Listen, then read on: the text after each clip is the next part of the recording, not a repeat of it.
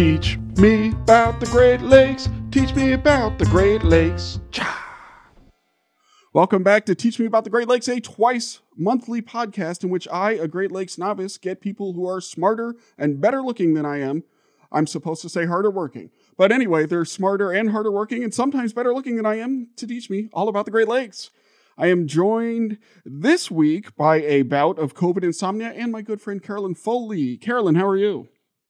I um, apparently slept better than you last night, so I'm doing great. Yeah, I've got Stuart. the I've got the no sleep, lots of coffee thing going on, and it shows already. It always makes for a more interesting episode, though, when I don't know what's going to come out of my mouth. All right, let's get to it. yeah, let's get to it. Right, let's just see what happens. No, I'm actually really excited about this episode because this is a topic that comes up again and again and again, and we're going to do at least one, if not two or three or more episodes about this going forward, and that is the idea of rising lake levels. Because uh, my understanding is, and I don't know a lot about this, but lake levels are high right now.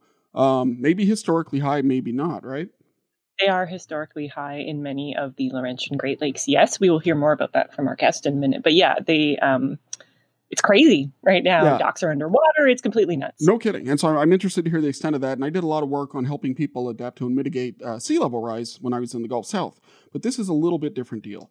Uh, so with that, let's uh, cue interstitial music and talk to our guest about uh, this one.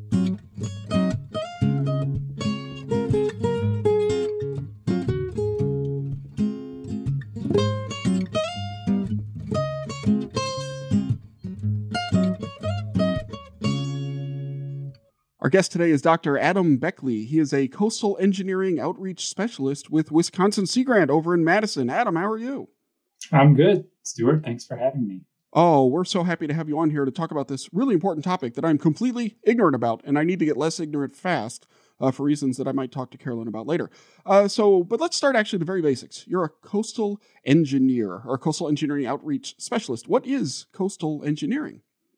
So, coastal engineering is really kind of uh, building and constructing all the things along our, our coast. So, it ranges from things like shore protection uh, to protect buildings that are close to to the to the coast, um, ports, harbors, and marinas, um, and something that when I say built and constructed, you know, we might think of hard gray structures, rock and concrete, but also uh, living shorelines, nature-based shorelines, where we're working with nature to try to protect yeah. the coast or provide habitat.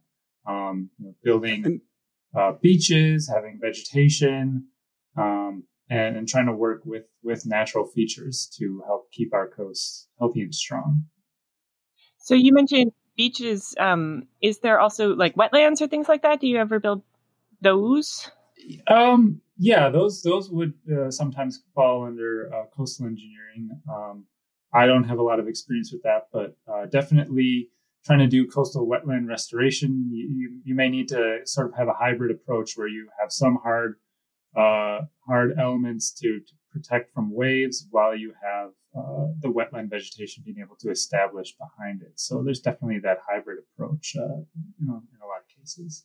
And so, so when you talk about protecting the coast, what you're really talking about is let me ask uh, are you really talking about like you're protecting you know where people live specifically right it's not so much the nature that needs protecting as much as it's human development is that fair to say yeah yeah um you know our coasts have been here for for much longer than we have and and in the great lakes they naturally erode and and flood and, and it's I guess for trees and, and other vegetation, it can be a problem if you fall in the lake, but you know, that's what nature is, is intended to do. Uh, we've sort of staked staked ourselves down along the coast because of uh, you know economic reasons to to ship. Um, but, you know, a lot of communities were built a, along the coast for for that reason, and and they're really pleasant places to live. But unfortunately, those natural processes, I guess not unfortunately, but in reality, those natural processes still happen, and so uh, erosion and flooding still comes calling uh, for for that uh, infrastructure, buildings, businesses that we've put on the coast. So, yeah. um, sort of trying to keep those out of harm's way or figuring out a way to to live with it. And so you have a PhD in this, right? And and so I was looking up your CV and I didn't understand most of the words. Um, and so, uh, what what do you study exactly? I, I saw something called I, I, can't even pronounce the word. Is it a meteotsunami? Is that is that yeah? you right? pronounced that right. Yeah. Oh, so oh, nailed it. When I was a, a grad student, uh, did my dissertation on meteotsunamis in the Great Lakes. So, uh, meteotsunami, it's definitely a more common term uh, than when I started studying it. But essentially, what a meteotsunami is is it's a contraction of meteorological tsunami. And so what these are are rapid changes in the water level of a few feet over a few minutes that are caused by storms that are moving over the over the lakes. So that's where the meteorological component comes in. So basically, what happens is uh, the wind and the air pressure changes that come with certain types of thunderstorms. Um, they if the thunderstorm is moving at the same speed that a, a large wave would move in the middle of the lake, that storm essentially sits on top of the wave, constantly pumping energy into it and growing it and growing it. Uh, so you can kind of amplify this tsunami like wave coming across the lakes to be handful of feet once it hits the coast up to like 10 15 feet have been reported around the great lakes.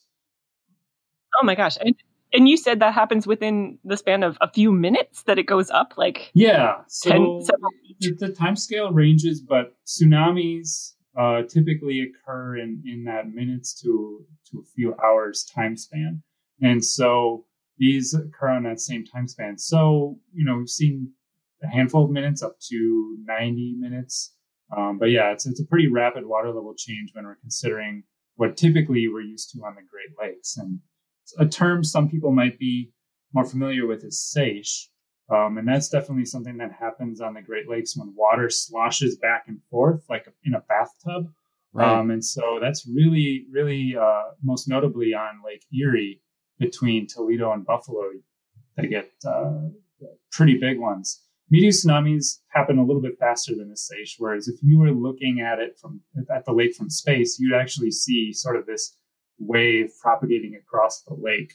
Whereas a seiche, you kind of just see that sloshing back and forth, up and down at at the edges. And for uh, listeners who are interested in learning a little bit more about seiches, I encourage you to visit teachmeaboutthegreatlakes.com slash 17 and listen to episode 17 with Meg Dotson of the National uh, Weather Service. Uh, that episode is called Flip, Float, and Follow. Uh, so interesting. So so then within a matter of minutes, I'm going to derail us, and I apologize for this. But so within a matter of minutes, uh, uh, like a, a, small tsunami can can occur, and then those those go to the the shoreline and and potentially harm property and people and stuff like that. Do they have like a warning yeah. system, or is it is it just kind of your host? Uh, so far, there's not a whole lot of uh, warning. We can kind of maybe as we see a storm kind of get the feeling of this this is moving at the right speed. Um, but in terms of like a coordinated warning system, um, we don't really have that in the Great Lakes. It's something that's a you know an area of active interest in research. Um, there are you know various weather service offices that kind of have uh, sort of learned experience of what types of storms might look dangerous, and they may issue um, a lakeshore a swimming hazard warning or, or something like that. But um, in terms of a reliable and consistent warning system, it really doesn't exist out there. Um, Versus like on the coast of Oregon right. where they've got the signs everywhere and like here's your plan. Renata. Yeah. Cool. Okay, I'll bring us back to, to lake levels. So um how so these are uh, instances that happen on like a shorter to longer time scale that you're talking about where the water level might go up and down. But in recent times um, the great lakes have been experiencing just kind of consistent high water levels Correct. right? Um, so what's causing that? So water levels in the great lakes are really kind of controlled by three things it's essentially the, the supply of water into the lakes and that, and that is kind of summed up as net basin supply. And that that is a term that that sort of encompasses all the water entering and leaving the lakes kind of from the atmosphere. So that's precipitation directly onto the lake surface, runoff from the watershed into the lakes, and then evaporation of water off of the water surface. And those are, depending on which lake you're in, um, roughly on equivalent um, equivalent magnitudes. And so they, they kind of balance each other out. So when more water enters the lakes, either through precipitation and runoff than leaves through evaporation, we see let that lake rise. Um, conversely, if, if we're getting less precipitation runoff and, and outweighed by more evaporation, the water levels go down. And so what we've seen kind of across the Great Lakes Basin is, is just a historically wet period of years. Um, looking back for the last five years, um, from the NOAA climate uh, um, summary, the upper Midwest region has had the wettest five years in, in recorded history. So going back 125 years, I believe. Um, and if you go back, that's kind of been the case for the last few years.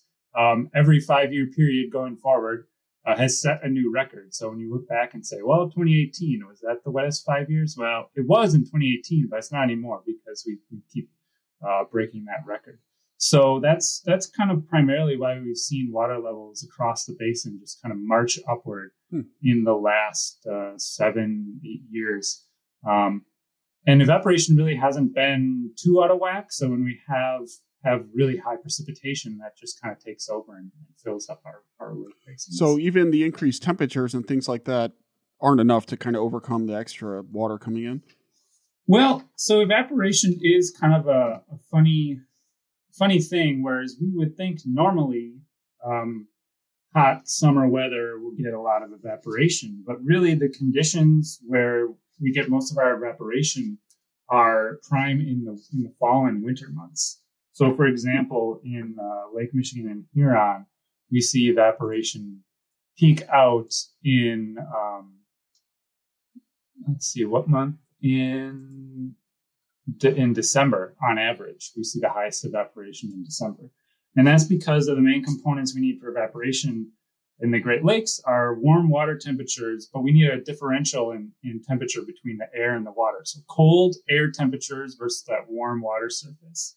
And then low humidity, which we, we get in the winter, and then high wind speeds to kind of move that humid air off the lake. And so really we see um, I think if we have warmer water temperatures consistently, we'll get higher evaporation, but um, but it's really winter where we see the evaporation.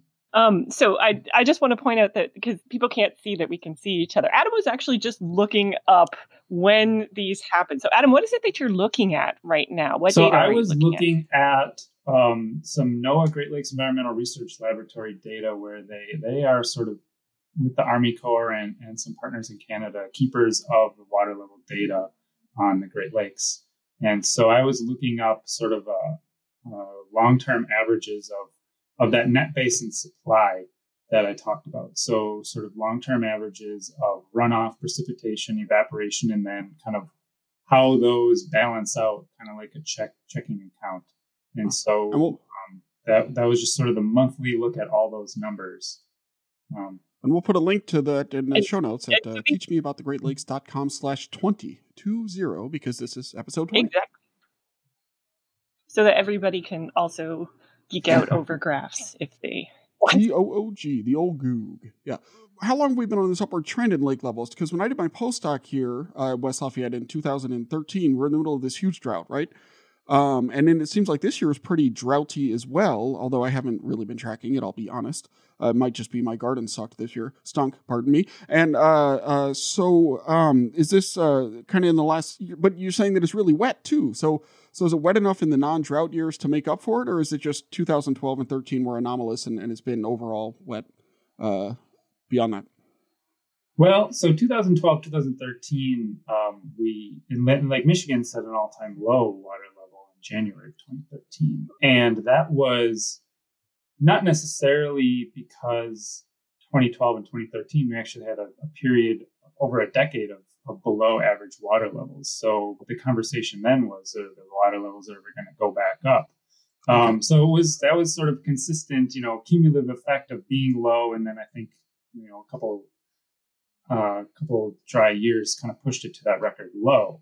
Um, and then since then, so since January 2013, the lakes have just sort of gone up. At least, you know, Got Lake it. Michigan, uh, Michigan Huron has has pretty consistently gone up. But so this so is something that this. Go ahead. Well, this is something that changes fairly ra- well rapidly on geologic terms, right? Unlike sea level rise, for example, which is it's going to go up for kind of the foreseeable future. um, uh, uh, lake levels can change on on a you know on a year, couple year basis, I suppose. Yeah, yeah, we won't go. So we're close to record highs now. We won't go back down to average next year. It takes you know a few years to kind of get from from the extremes uh, back to the middle. But yeah, pretty um, geologic timescales. Yeah, pretty darn rapid. So when you're talking about um, lake levels, and you're saying, you know, on Lake Michigan, Lake Michigan Huron, which, um, sorry, Lake Superior, that is the biggest lake um, when you put them together. But um, so there's a couple of different points that water levels are sort of controlled in the Great Lakes, right? Where where are those, and who sort of is responsible for control? So yeah, the, those. Know, the term control has to be. Um, we don't have full control over the water levels. In fact, we have, you know, um, I think whenever the Army Corps presents on this, they say, you know, Mother Nature controls feet and humans control inches. Um, so we do have some hydraulic structures where we can kind of change how much water is flowing between the lakes and in some cases diversions in and out of the lake. So the main ones are uh, the out of Lake Superior into Lake Huron, Michigan, um, is controlled by the St. Mary's Dam, the compensating works. Um, that kind of controls how much water is being let out of, of Lake Superior. And then again, there's not another dam that controls flow between the lakes until uh, the Moses Saunders Dam that, that is uh, lets water out of the St. Lawrence Seaway, you know, sort of out of Lake Ontario and then out into the ocean. And so there are kind of those two control points, and then there are some diversions that either go in or out of the lakes. And so um, one one main one that people are probably familiar with is the Chicago River um, that that uh, was was reversed back in the, the, the, you know in 1900 when it's completed. And so I have a couple numbers for that just to put things in perspective. Um, there's about 3,200 cubic feet per second of water going out of Lake Michigan through the Chicago River and out into the Mississippi River Basin. Um, so over the course of an entire year, that is 750 billion gallons of water, which sounds like a lot. That only amounts to about an inch of water out of Lake Michigan Huron uh, when you average that across the, the water surface. Over the whole. So when they say Mother Nature controls feet and humans control inches, that's that's one example. So think about the drivers here, I want to I want to focus on that again for a second. So so it seems to be mainly be this net. Uh, hang on, let me get the term right. Net basin supply, mm-hmm. and when that's uh, uh, when you have more supply than uh, or when that's higher, I guess you get the higher lake levels. And and so when I think about sea level rise, you think about things like thermal expansion, right? The idea that water uh, uh, expands as it gets warmer, and that's a pretty significant um, driver. My understanding is of, of, sea level. Once you get on like the ocean scale, uh, even just a little bit of expansion means a, a, fair amount of growth in terms of the relative sea level. Uh, is thermal expansion is that is, is that uh, is there a climate story generally when it comes to lake level rise, or is it just happening? Um, you know, for other reasons that aren't necessarily climate related. Well, I think it's not as direct of a story as sea level rise um, because we don't have any glaciers in the Great Lakes Basin, and Lake Ontario is about 250 feet above sea level. So if if the Great Lakes start getting sea level rise, then we're in a world of hurt um, because that means sea levels are up 250 feet. Um, so so thermal expansion, I'm not super familiar with that impact in in the Great Lakes, but it, it, would definitely be less in the Great Lakes just because the the oceans are you know miles deep, whereas the Great Lakes are you know their deepest you know over a thousand feet. But so not, it won't be as much water kind of expanding, so it won't have as much of a net effect. Um, but there is sort of a, a, climate story in that you know those net basin supply components um, are definitely shifting uh, you know, precipitation under under climate change, we're expected to see a wetter climate. So so we can expect more precipitation. But then on on the flip side, with warmer temperatures, we may expect more evaporation because we can have you know warmer lake temperatures in the winter to drive more evaporation. Um, previously, the sort of science and the modeling predicted a potential trend downward in lake levels, but recent kind of corrections to how evaporation is treated have kind of muddied the waters. We're not 100% sure. Um, there's not really a clear trend whether long-term lake levels go upward or downward, but um, there's there's anticipating some of those swings might be more extreme. We may see higher highs and lower lows just because yeah. uh, we may expect more extremes in precipitation and in drought. And certainly, um, you know, seeing record five-year precipitation for the past three or four years um, could be an indication of, of differences in the climate. So one thing I'd like to do is sort of talk about we're talking about lake levels. They're very high now, and they will be for a bit, and then they may get lower, they may not. And this is sort of going to be something that is a feature, I guess, going forward of living in the Great Lakes area. So uh, I imagine a lot of your work with Wisconsin Sea Grant is working with governments to help um, uh, adapt, I guess, uh, to uh, to uh, lake levels, um, higher lake levels now, and potentially lower ones in the future. What is the work that you're doing there, and how what can local governments do to help prep for this? Yeah, so I, I do spend a lot of time uh, with Wisconsin communities to try and try and figure out what their path forward is, how to respond, and how to think for the future to be resilient to these changes. And um, you know, it, there's not a there's not a one size fits all solution. It really is dependent on sort of what what's at risk and sort of how much money is available and what what some of the options are. Um, you know, there's there's sort of for I guess usually I recommend kind of prioritizing. Okay, what is what is what's critical? What is uh, what is imminently at risk, and what what needs to be what's critical and really needs to be planned for uh, for future effects.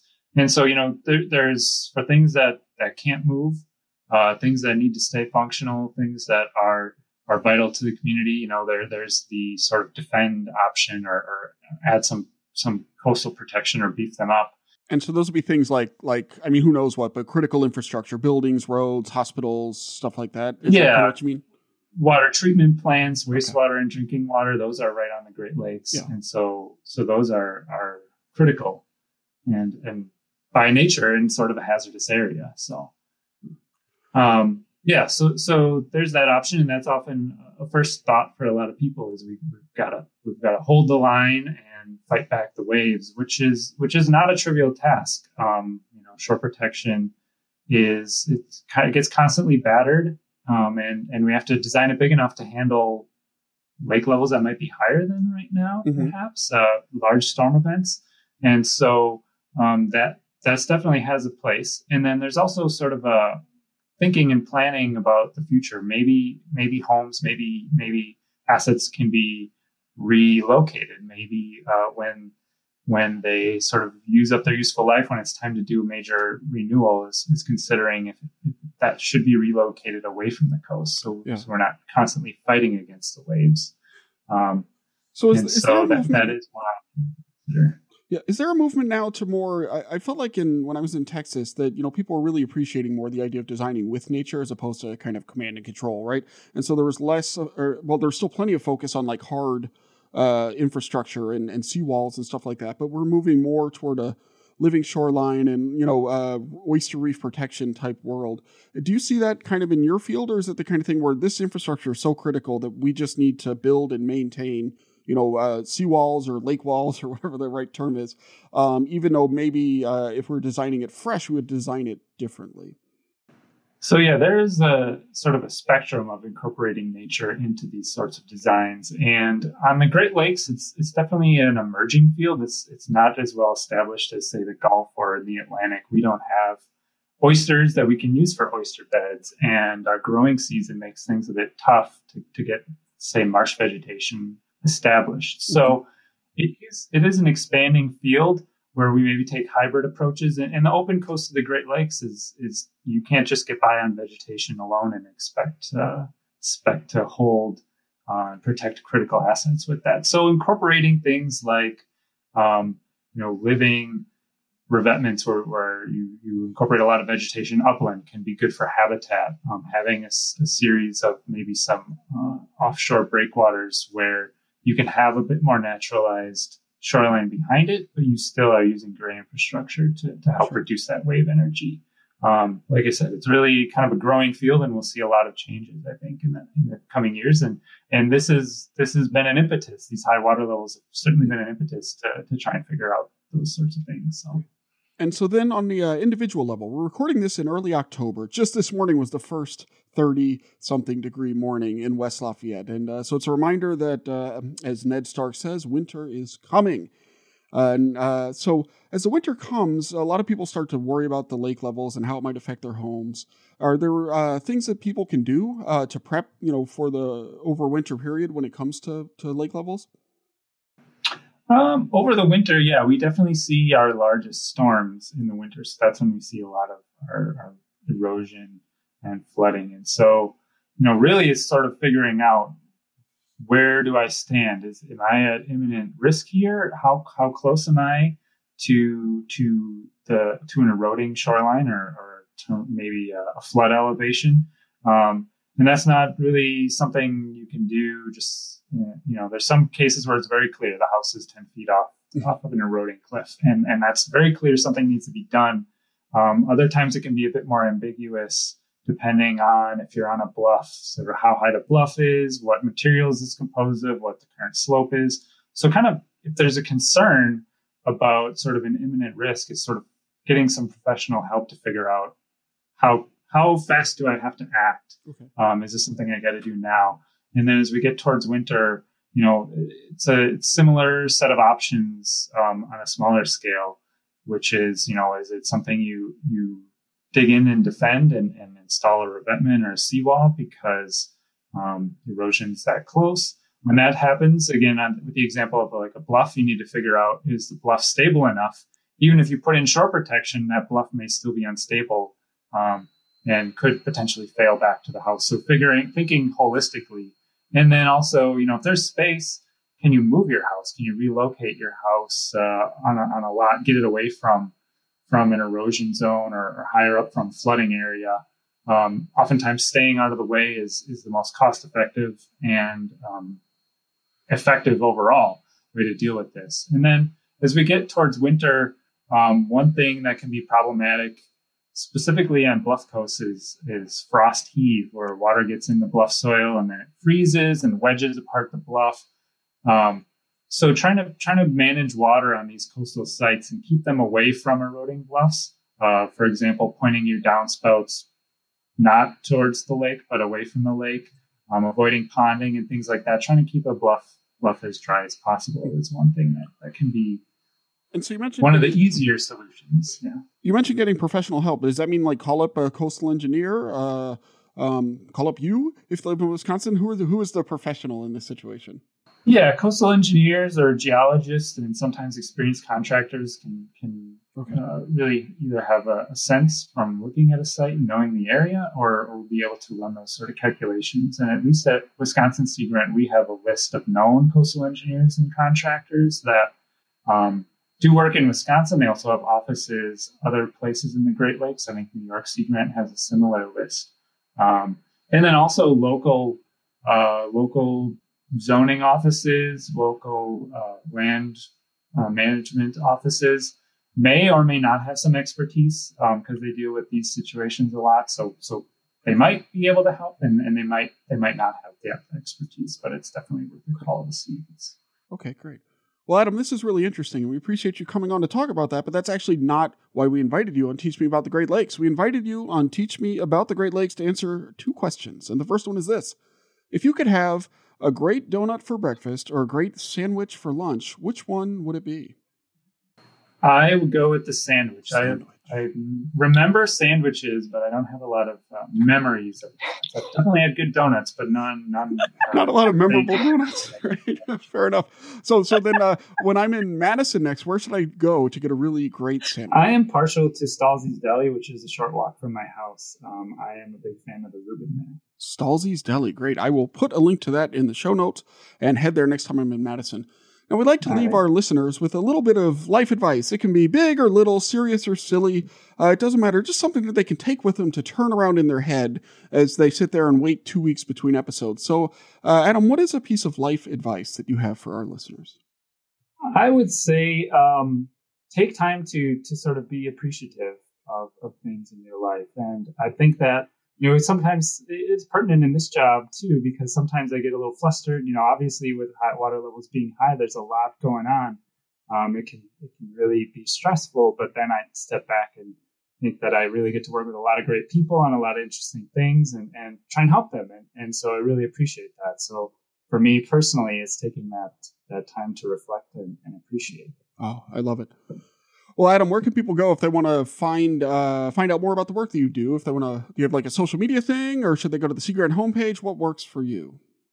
We have, uh, yeah, Wisconsin Sea Grant has our, our page, and then you can find coastal engineering and processes where a lot of this information is housed.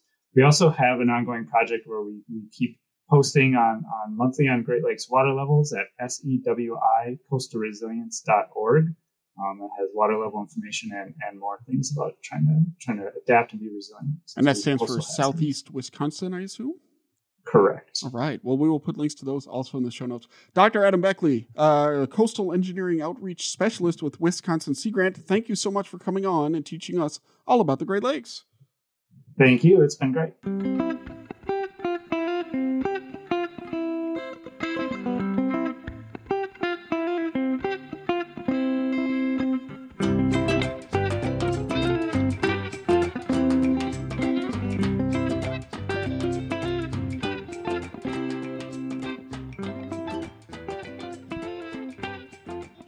So lake levels, that's interesting. So it's actually a, a, fair amount different from sea level in that it's not like this upward rise that is going to continue. It, it's more of a fluctuation situation. Right, and there are so many different components that people are trying to figure out. It's um, we can talk some more about modeling and and all the predictions that you can and cannot make right now. Um, yeah. So important to gather more data. Yep. Yeah. I mean, I agree with that. Important to fund scientists uh, to do that work, and of course, fund social scientists to help with the adaptation side.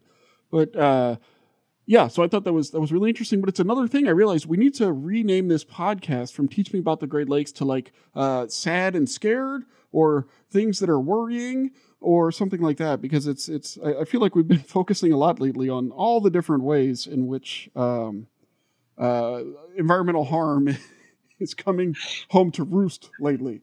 Uh, so but then you listen to what Adam's advice was, and you say, like, well, you know, there's still good stuff out there. We're helping people, we're figuring things out, we're helping them adapt, and it'll be great. No, you're right. Well, I mean, great or not, it'll be. But no, I think you're right. There's a lot of steps that people can take, and, and that's actually a significant problem. And, and uh, one thing that we'll want to talk about at some point is it's just that it's like you know you don't want to get overwhelmed because if uh, I feel like I'm not just talking about the Great Lakes environment right now, but if you focus so much on bad stuff without focusing on the steps you can take uh, to to make it less bad or better, uh, you risk getting overwhelmed, and uh, that's not a great way to be.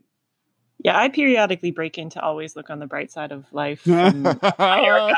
like so, if you were at my house, then yep. that's how you would know. It's like it's like time to start singing. Yeah, but there's one particular line in there that you Life's a piece of spit is what I saw them pre- perform for Queen Elizabeth II one time, and I remember like eagerly staring at the screen, right. and then it was like, "What are they going to say?" Anyway. Life's a piece of spit when you look at it. Yes, exactly. But... All right. So, what the thing that I learned today, because I know you're going to ask me, um, I, I, I actually really interesting that um, evaporation processes in the Great Lakes are not all, you know, he said they're not that out of whack compared with what happened.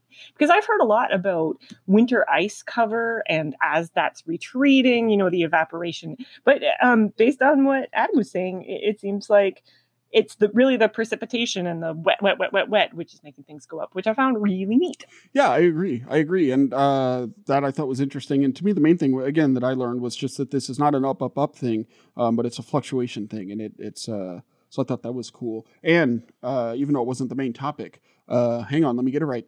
Meteotsunamis I found to be both interesting and terrifying. So now I have to read a lot more about those there's some really really cool stuff that um, people have been putting out trying to explain those um, that we can put links to. Oh, really? Like in, like uh, yeah. uh, videos or explainer type things? Yeah, variety variety of um, outputs. But yeah, we'll put links to a couple of them down in the bottom, and, and maybe we'll talk. I mean, you've mentioned them a couple times, right, in different episodes. So Meteotsunamis, I have.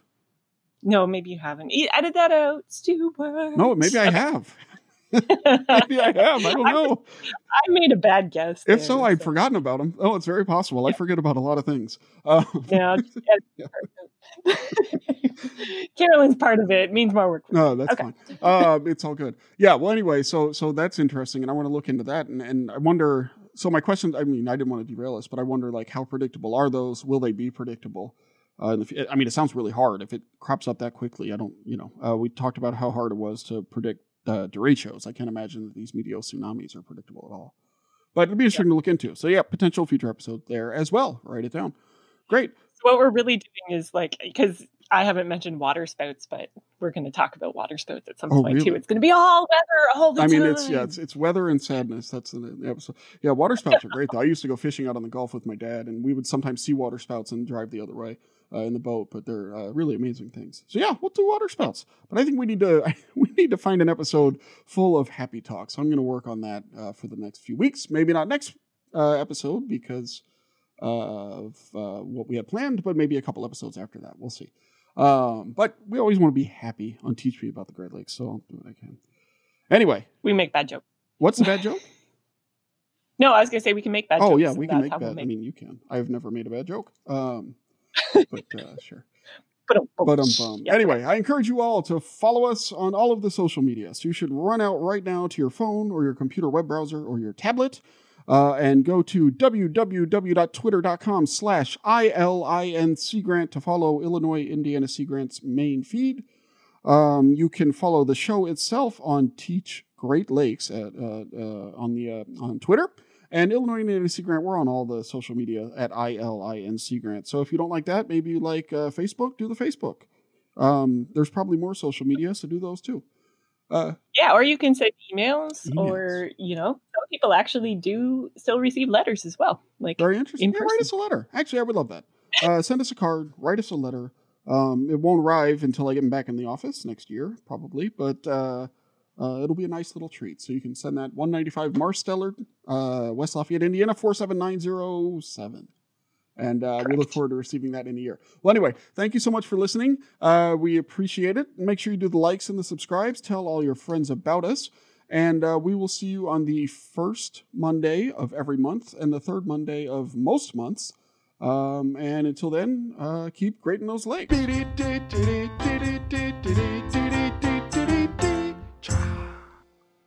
Awesome.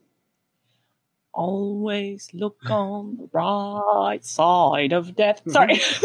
Just before Anyway. you draw your terminal breath. Oh God. I don't think don't hold your computer, really. I don't want to be responsible for, for your four. No, no, no. We're far, far south of that. This is going to be in, right? Yeah, this may be at the end. Yeah.